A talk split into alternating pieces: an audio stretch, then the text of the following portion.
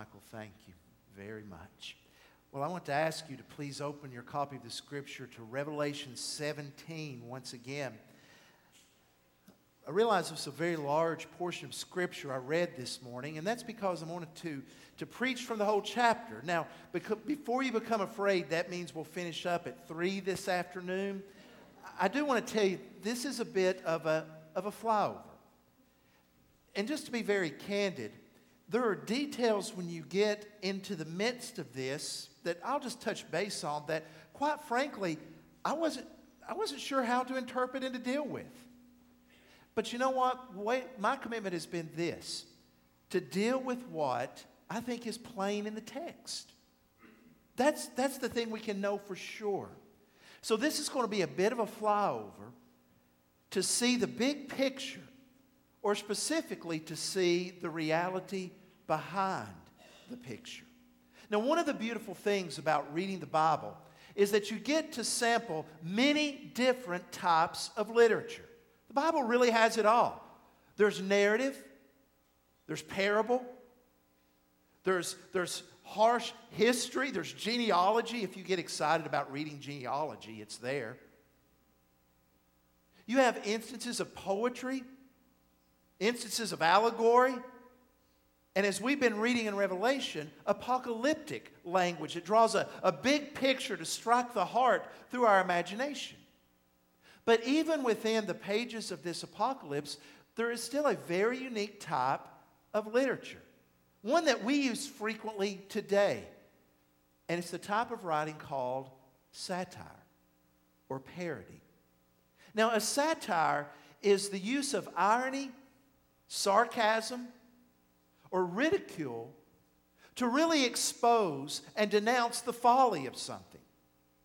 It's using, using imagery to reveal the foolishness of a train of thought and to make a very valid point. Now, satire is used frequently around us. I wanted to give you just an example of satire so you'd understand what it is. There is actually a Christian website that is a satire, it's satirical. And it is written to make points about Christian life in America to kind of wake us up so that we'll see the reality. It is called the Babylon Bee. Let me give you an example of one of the stories from the Babylon Bee from their latest issue. You'll see the headlines on the screen. America Believer suffers brutal persecution in form of occasional ribbing from coworkers. Now, this is fictional, but it's an example of satire. Here's how the story goes. According to sources close to local believer James Beezer, the inside sales representative and father of two is suffering brutal persecution in the form of two or three lighthearted comments made about his faith each year. At a recent summer picnic, the brave martyr is said to have told an intern from accounting that he goes to church on Sundays repeatedly earning him a verbal beating as the intern was seen persecuting Beezer with harsh words like, Oh, so you're one of those Bible thumpers, and hope you're not one of those holy rollers, bees, followed by a friendly slap on the back. While Beezer's faith was put to the test, the salesman refused to waver chuckling awkwardly and nodding before wandering away to see if there was any more punch.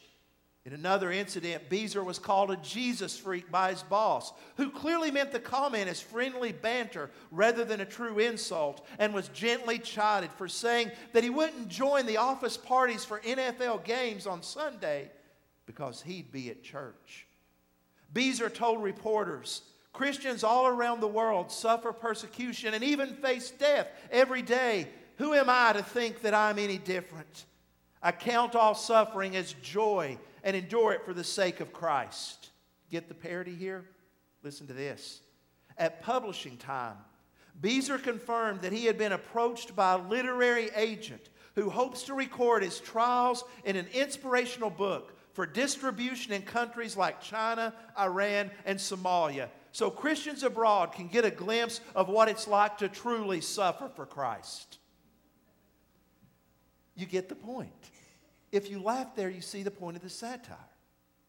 That fictional story was to show that in America, quite frankly, we're really not being persecuted. And that's the point of satire to show the ridicule and the folly, or using ridicule to show the folly behind something. Now, this is nothing new. It's been a tool that has been used throughout the ages. For example, here's another uh, illustration of satire. This is a, a, painting called The Ship of Fools by Hieronymus Bosch. If any of you are pregnant and thinking of a name, there you go, Hieronymus. Now, what Hieronymus wanted to show was the futility of the church in the time that he was living. The church was corrupt. And so he draws this painting as satire because everyone on the ship is related some way with the church. But guess what? They're eating, they're partying, they're having a great time, and nobody is piloting the ship.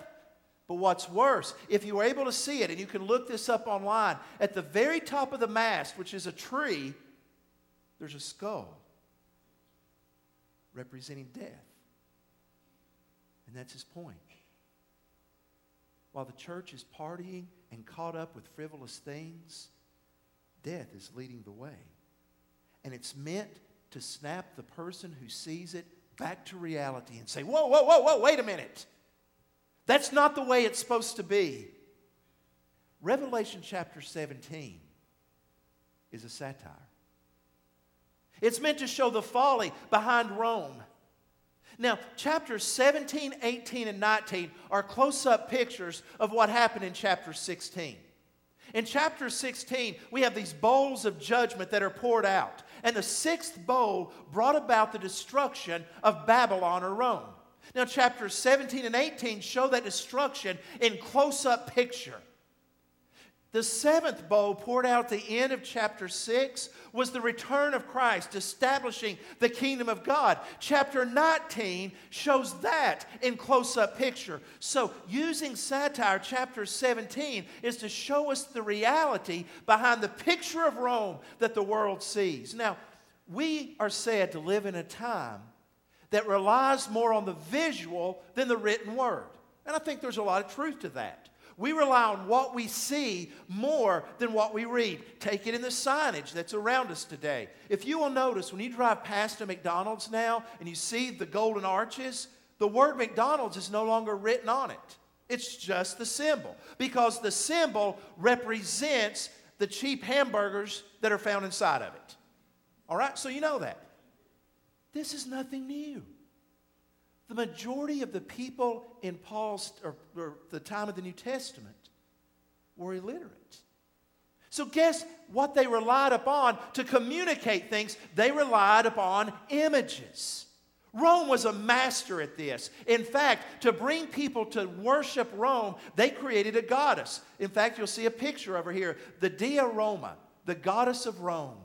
And this was the image that they wanted the world to believe is Rome. Here is Rome, beautiful, alluring, powerful, seated upon a throne with a staff and holding an orb representing majesty, clothed in purple for royalty. And you're supposed to look at the image and say, That's, that's our city. Man, yes, I'm glad to be a part of that. So, guess what Revelation 17 does? You want to see the reality of that picture? It's a woman that's a prostitute. Not seated on a throne, but seated upon the beast. And instead of holding an orb and power, she's holding a cup that is full of abominations and immorality that are meant to lure the people away from God. You see, chapter 17 is wanting to show us the reality behind the powers of the world that would want to lead us to compromise our faith. Because the early church and the church that is being addressed by Revelation were feeling pressure. They were feeling intense pressure to reject faith in Jesus Christ and to return to worshiping the goddess Rome and all the deities of Rome. You see, the people of Rome had the same idea of our culture today. You can worship any God you want as long as you don't get radical about it and continue to recognize the supremacy of the state. You can worship any God you want as long as it remains private and you don't dare speak in terms of absolute truth. See, the Christians that were addressed by Revelation in proclaiming the name of Jesus as the one true King were risking it all. Every family, every family had its own God. And now you've become a believer.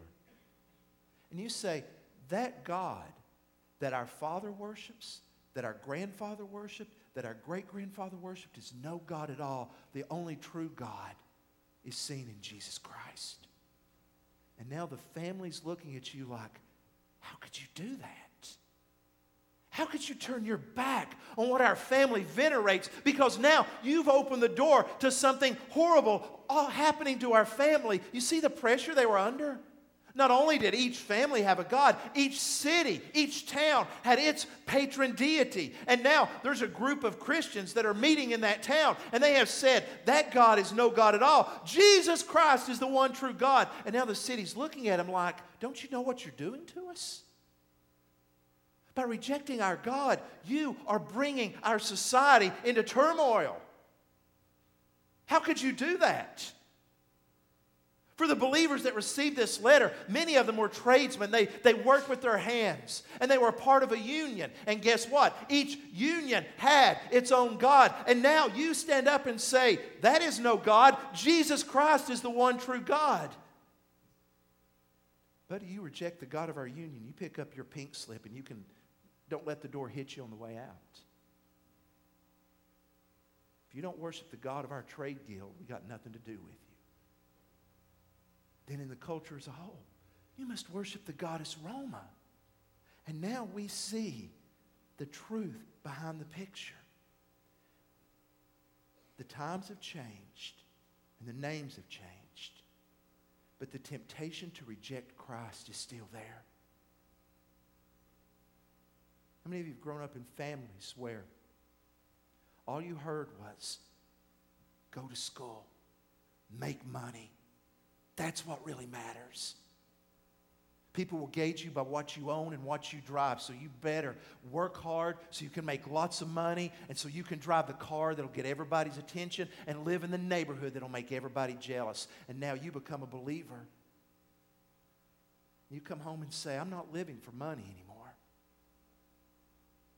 If I have to drive a 1986 Honda Accord, but I get to spread the gospel, I'm good with it. And your family says, I just don't get you anymore.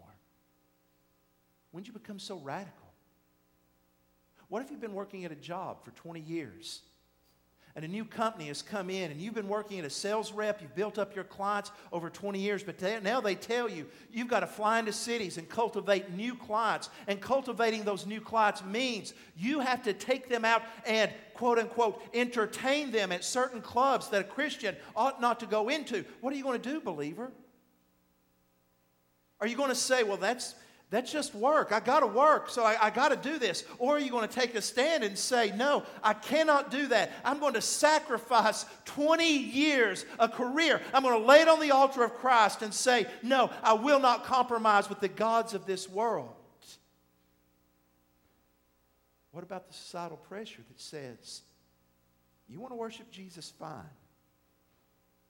You just keep him in the four walls of your church but don't dare step out and speak in terms of exclusive, absolute truth.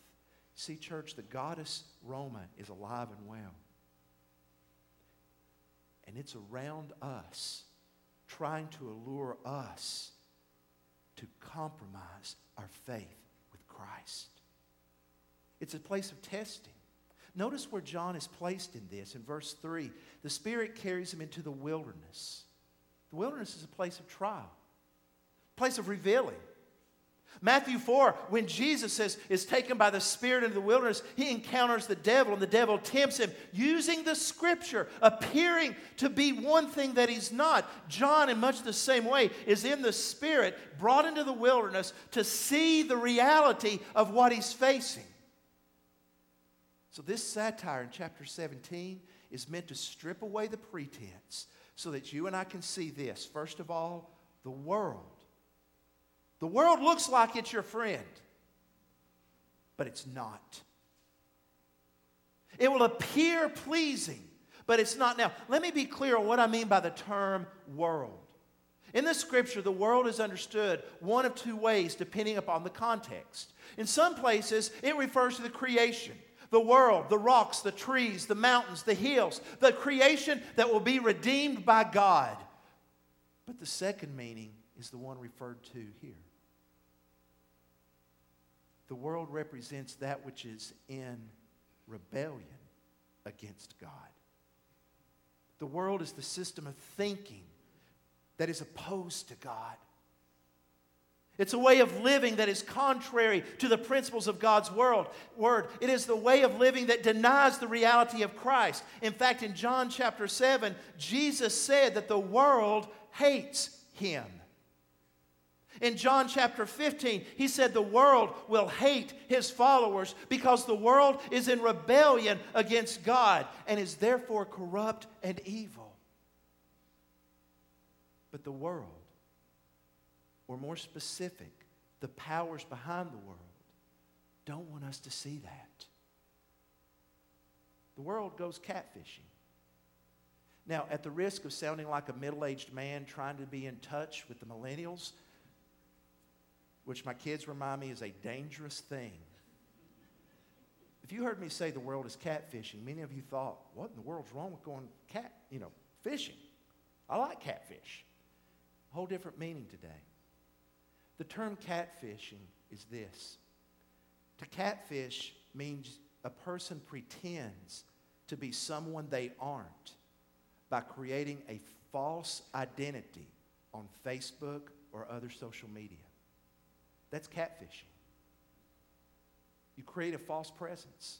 It's not the reality. Put up a false picture. Oh, this is me, but it's really not. Well, guess what? The world is catfishing. It's pretending to be something that it's not in order to lure believers to compromise their faith in Christ. The appearance of Rome was power and wealth, but the reality is seen. Look in verse 3. It's a woman on a scarlet beast. We were introduced to the beast in chapter 13. The beast is not good. And if the woman is sitting on the beast, that means the beast is the one guiding the woman. And this beast was full of blasphemous names with seven heads and ten, ten horns. Look in verse 4. This woman is arrayed in purple and scarlet and adorned with gold and jewels and pearls. She's wealthy. We're going to see more of this next week in chapter 18. She's wealthy, but look at what she's holding. Behind the wealth are abominations and the impurities of sexual immorality. He says she has the appearance of life, wealth. Here it is. But to get that wealth, you have to engage in that which is an abomination to God. But that's in the small print. You want to move ahead in life? Compromise. Take that client to that place. It's okay. Everybody knows you got to work to eat. It's okay. That's the lie of the world. The world promises life but gives death. It promises fulfillment but leaves us empty. The world promises satisfaction but leaves us dissatisfied. And the words are stark. This worldly system that seeks to allure us is nothing but a cheap prostitute. This is old language from the Old Testament. The language of prostitution and adultery was used to describe the things that would lure the people of God away from God, who is their husband. The world, believer, the world will entice you to cheat on God. God says, Love me above everything else. Love the Lord your God with all your heart, soul, mind, and strength. The prostitute of the world will whisper in your ear, Don't be so radical. You don't have to be fanatic. Moderation. You need time for yourself. God says, Love your neighbor as yourself. The prostitute of the world says, Love them as long as you get what you want. After all, don't be a doormat. Why should you care? God says, Flee sexual immorality. The world says, That's crazy. You wouldn't have these desires if you weren't supposed to act on them. Why would you deny yourself? The world whispers, it won't hurt anyone. You've earned it. The world is not our friend. It will lie to us to lead us away from God in any incremental step that it can. because its ultimate goal, whether it be by small steps or large steps, is to lead us to drink from the cup of the abominations and the impurity of things that bring destruction. That's the reality. The reality is also that this world will fool us by trying to imitate the things of God. So know the original. The world wants you to think that it's good and that it is of God. Look at the description of the beast in verse 8. This beast you saw, now listen carefully, was and is not, and is about to rise from the bottomless pit and go to destruction. This is language mocking, mocking the beast who wants to appear like he's Jesus. Remember, when the beast was described in chapter 13, it said it was, and then it was not, and it is again, trying to imitate the resurrection of Christ. But it is clear this is deception, trying to convince the world and believers that this system is really the Savior. That what you're looking for will not be found in Christ, but in the culture around you. The same language is used in verse 11. As for the beast that was and is not, it is an eighth, but it belongs to the seven, and it goes to destruction. So this beast is associated with these, these heads that will rise. This is where it becomes very difficult to understand. In verses 9 through 11, we are introduced to the seven heads, and the seven heads are seven mountains on which the woman is seated. Now, it's clear this is a reference to Rome. Rome was built around, se- around seven hills. The, the readers of this would recognize this is Rome. But here's where we understand that apocalyptic language is flexible at times. Because look at verse 10. The heads, that's the they, are also seven kings. So they mean seven heads for Rome and seven kings, five of whom have fallen, one is, and the other is not yet come. And when he does come, he must remain for only a little while. And then the beast that was and is not, it's an eighth king, but it belongs to the seven and it goes to destruction. Now, there have been a lot of words written about what this means. A lot of it depends upon when you date the book of Revelation. It depends on when you begin counting the Caesars. Was Julius Caesar the first Caesar or was Augustine? It depends on what you do with the four Caesars that happened in rapid succession after Nero committed suicide. Do they count as one or are they several? But what if? What if it was a reference to the emperors the readers would have understood at the time, but also to something more? Remember, seven is the idea of completion. And if five have passed, and one now is, and one more is to come, and then even an eighth, could it not be saying that Rome is but one manifestation of the beast that will fade away, and that there will be other manifestations, but they come and they go until the final one ordained by God? Empires rise and go. They rise and then they fall. Rome, the Byzantine Empire, French Empire, English Empire, and dare I even say, American culture. They rise, they exalt themselves in pride and materialism and immorality, and then they fall until the time comes when God brings about the last one. That's why I think this is Rome, but it's more than Rome. Because it's speaking to us today to remind ourselves where our redemption is found. It is not found in the gods of our culture who tell us if you're looking for hope, then go out and find it. Go out and shop. They will try to tell you that if you've had a bad day, rather than laying it before the crown of Christ, lay it on Visa and let it go out and bring you satisfaction. The culture around us tells us that if life is tough, just get away from it all, man. Pamper yourself. Forget it all. Lose yourself in the false reality of the media, and you don't have to engage with real people or real life.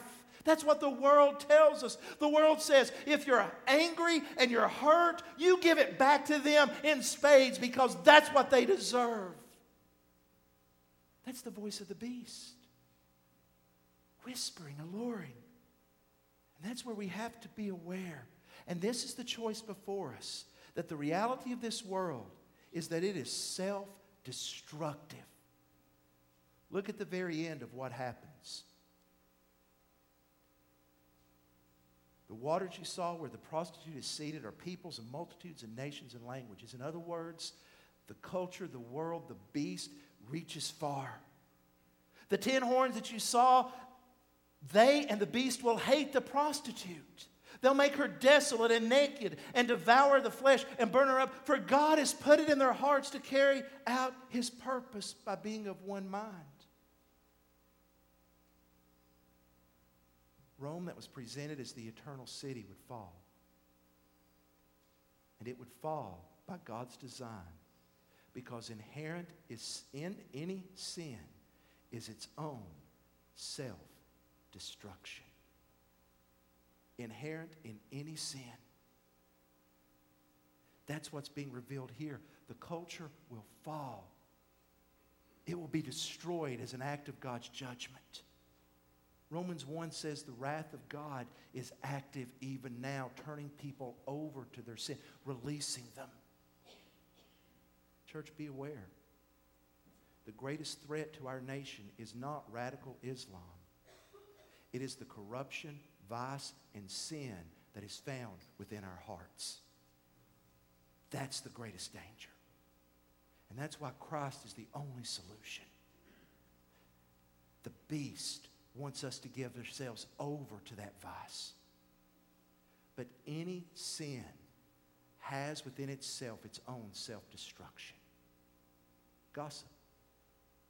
How long will it be before you spread so many lies and tell so many half truths that people stop listening to you and any credibility is gone? What about greed that leads to debt? that leads to working more and more and more to get ahead, but your family is grown and gone. And you wonder what happened. What about lust? That one click on the computer screen that is so tempting at the moment, but leads to even darker places and even worse addictions. Sin always has within it the seeds of its own destruction. In 2011, the Austrian swim team was getting ready for the summer games. They came to Florida to get away, and I figure it's easier to swim in Florida than Austria, so they came to Florida. They took a trip to the beach. One of the young men, a swimmer, 19 year old Jacob Malay, decided it'd be fun just to start digging at the beach. He kept digging and digging and digging until he had dug a hole seven feet deep. And then he decided I've dug a big hole. What do you want to do with a big hole? Jump in it. He jumped in the hole. And the minute he jumped in, the walls collapsed. And he was buried alive. His teammates saw what happened and they were able to get to him and to dig enough so that he could breathe. Rescuers arrived, 60 of them. It took two hours to dig him out. Now, I want you to listen. The point of that illustration is this we dig our own holes by rejecting God. And the thing is, you and I cannot dig ourselves out of those holes. It takes a force outside of ourselves, and that force is Jesus Christ. Notice all the kings that support the beast. In verse 14, they make war against the Lamb, but the Lamb will conquer them. We'll see that in chapter 19. He will, it's not even a battle. Jesus appears, bam, game over. There's no fight. He is, as it says here in verse 14, the Lamb, the Lord of Lords, the King of Kings, and those with him are called and chosen and faithful. Readers, it's to say, where are you in this? Have you cast your lot with the culture around us? Because notice the warning in verse 8 the dwellers on earth whose names have not been written in the book of life from the foundation of the world will marvel to see the beast because it was and is not and is to come.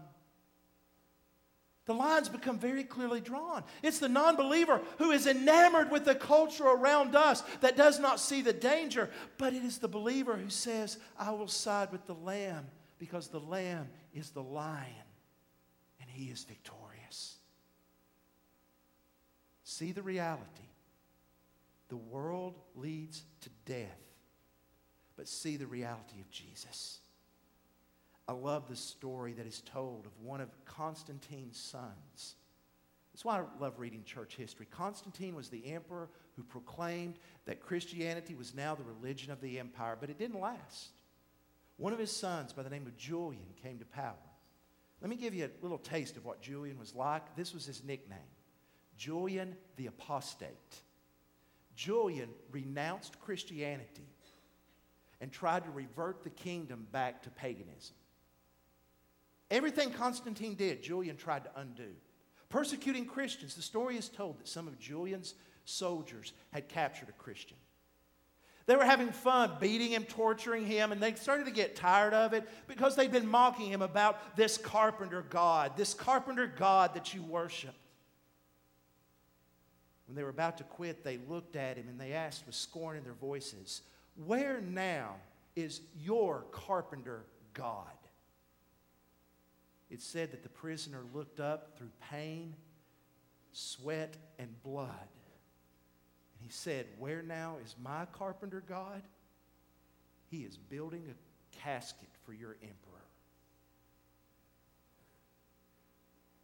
Our God is victorious. Where are you casting your life? With the harlot that is riding the beast or with the King of Kings? Would you please bow with me right now?